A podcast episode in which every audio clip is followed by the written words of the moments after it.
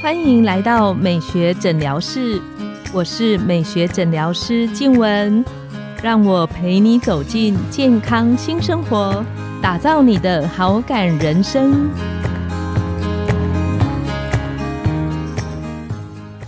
大家好，我是你的主持人静文，欢迎来到美学诊疗室。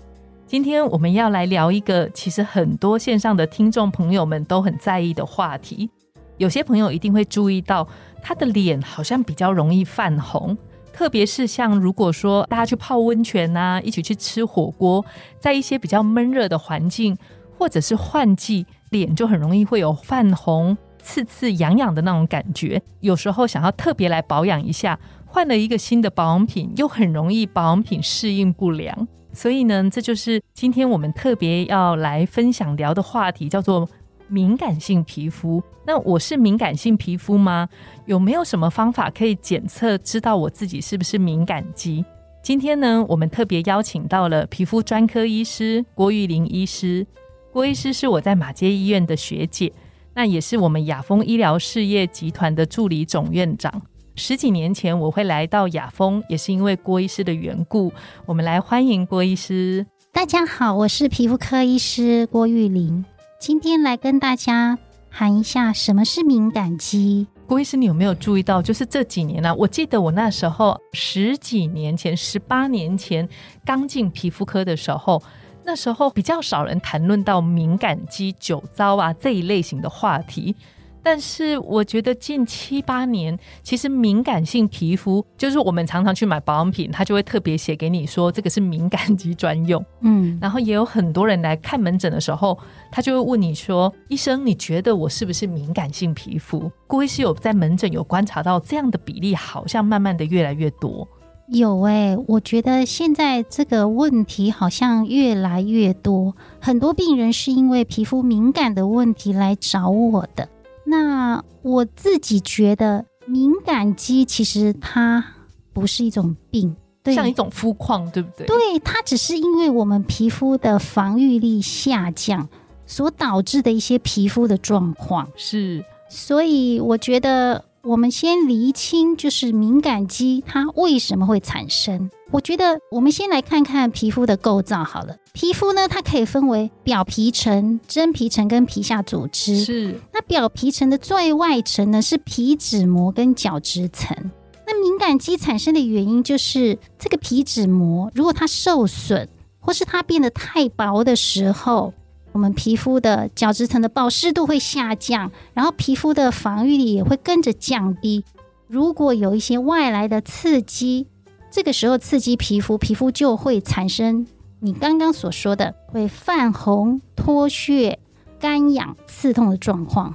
如果有这些状况出现呢，我们会认为你的皮肤可能出现了敏感现象，所以就称为敏感肌。那有这种现象。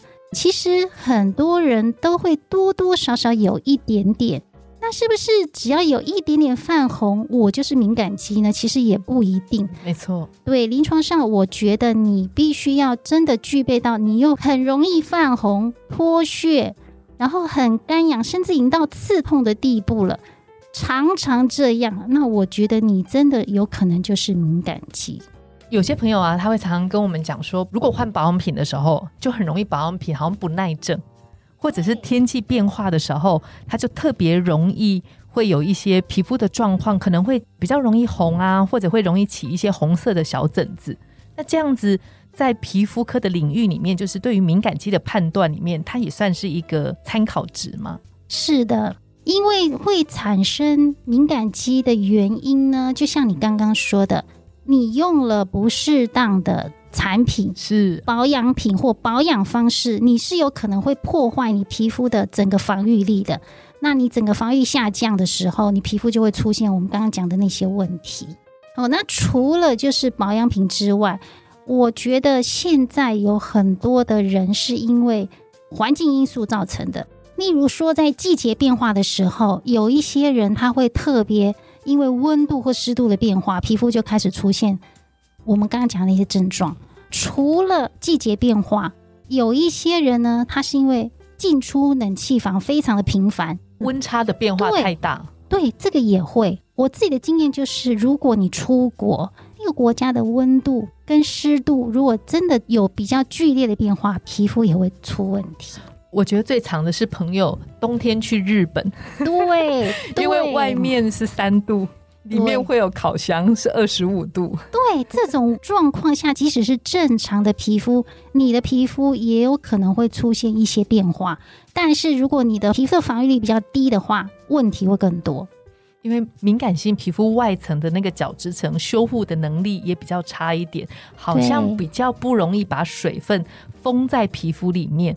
所以像这样的皮肤的朋友，就很容易会觉得有像刚刚郭医师提到的干燥啊、微刺啊，或是微痒的感觉。没错，我觉得皮肤会变成敏感肌，有一个重点是，就是你的皮肤的保湿度变差了，因为你外围的那个防御能力有破损，所以水分保不住。当你的皮肤的水分不够的时候，你就没有能量去对抗外来的刺激。所以这是产生敏感肌一个很重要的因素。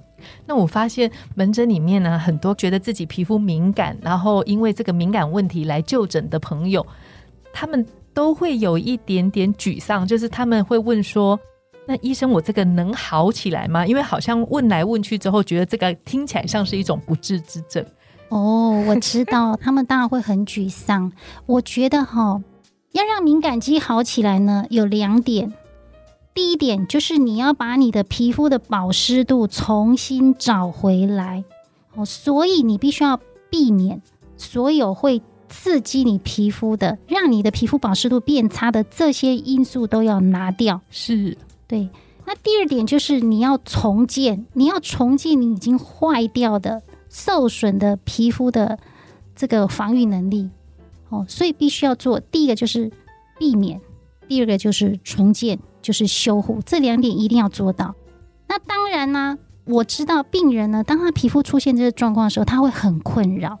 所以呢，如果你已经很困扰，有发炎现象，你一定要寻求皮肤科医师的帮助，因为皮肤科医师有很好的方法，可以把你这些发炎反应马上降低，让你的皮肤的防御能力不会继续下降。所以第一点，一定要先去找皮肤科医师。接下来就是我说的。哦，你要把防御能力再重建，然后避免刺激。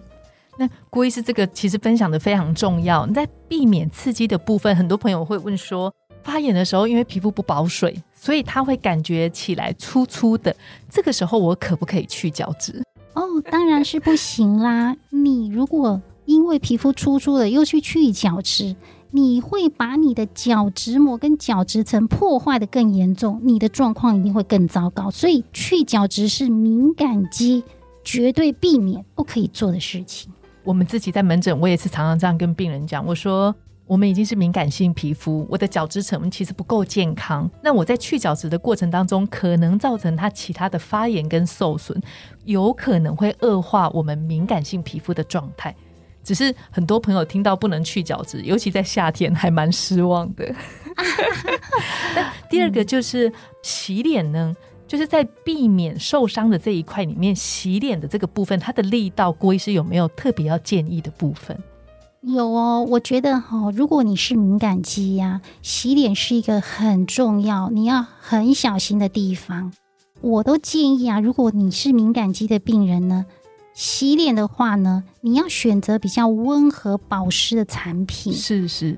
然后洗脸的时候，你只要针对你脸上脏脏的、油油的地方去洗就好。然后把水带开，不要搓的太久、太用力。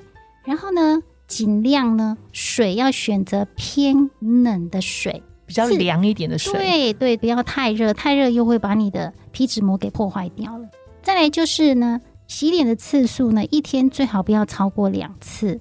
每次洗脸的时间最好限制在三十秒到一分钟之内，不要让你的脸一直是有水，水在上面一直的停留在皮肤太久，也会让皮肤的水分蒸发的很快。我们自己在门诊也是常常会跟朋友分享，敏感性皮肤里面它有一个关键就是。洗脸的时候要越轻越好，我都开玩笑跟朋友讲，我说只要洗脸这个步骤做对，一年我就对三百六十五次。没错，真的洗脸很重要，所以真的不要想要。我知道很多病人哦，当他的脸红红的、刺刺痒痒，他们觉得一直泼水、一直泼水会觉得很比较舒服，舒服。但是你这个步骤反而会让你的水分流失的更快。确实，我觉得洗脸这个步骤在敏感肌里面，其实是它是非常关键的一个东西。我记得有一次我访问一个牙科医师，那他在教怎么刷牙，我觉得他那个刷牙的概念就跟我们皮肤科医师教朋友怎么洗脸一样。他说刷牙一样要越轻越好，然后他就举了一个例子，他说这跟我们扫地一样，扫地的时候我只要轻轻扫，把灰尘扫掉，应该没有人扫地的时候拿扫把去撞那个地板。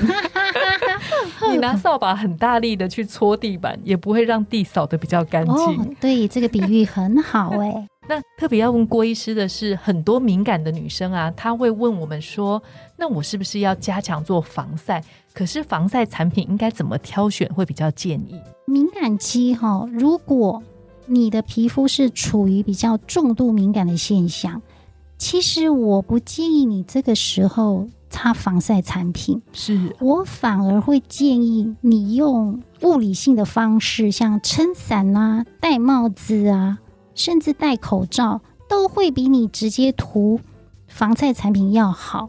如果他那时候发炎的太严重的时候，对，那如果说你真的想要涂防晒，你最好选择物理性的，而不是化学性的，对皮肤的刺激可能会好一点。最后还想要特别请问郭医师，就是我发现门诊呢、我们常常会跟朋友分享说，哎，敏感肌的人要好好做保湿。但是感觉有一个困难，就是他觉得保湿不管怎么擦，好像都还是很干。没错，这是他们最大的困扰。呃，我觉得如果当你擦保湿再怎么擦都觉得很干的时候，我觉得有点很重要的是，你现在皮肤在发炎了，所以真的有这个现象，我觉得要寻求皮肤科医师的帮助。某些药物是可以让这个状况好一点。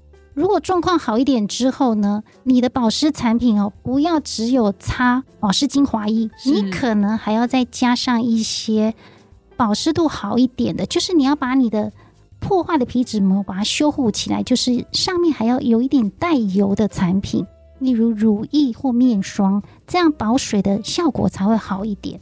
才会有加成的那个效果在对。对，那最后可不可以请郭医师，就是针对于假设我是肤况比较敏感的女生，也许在饮食啊或在保养作息上有没有什么特别，郭医师要再提醒线上的听众们注意留意的？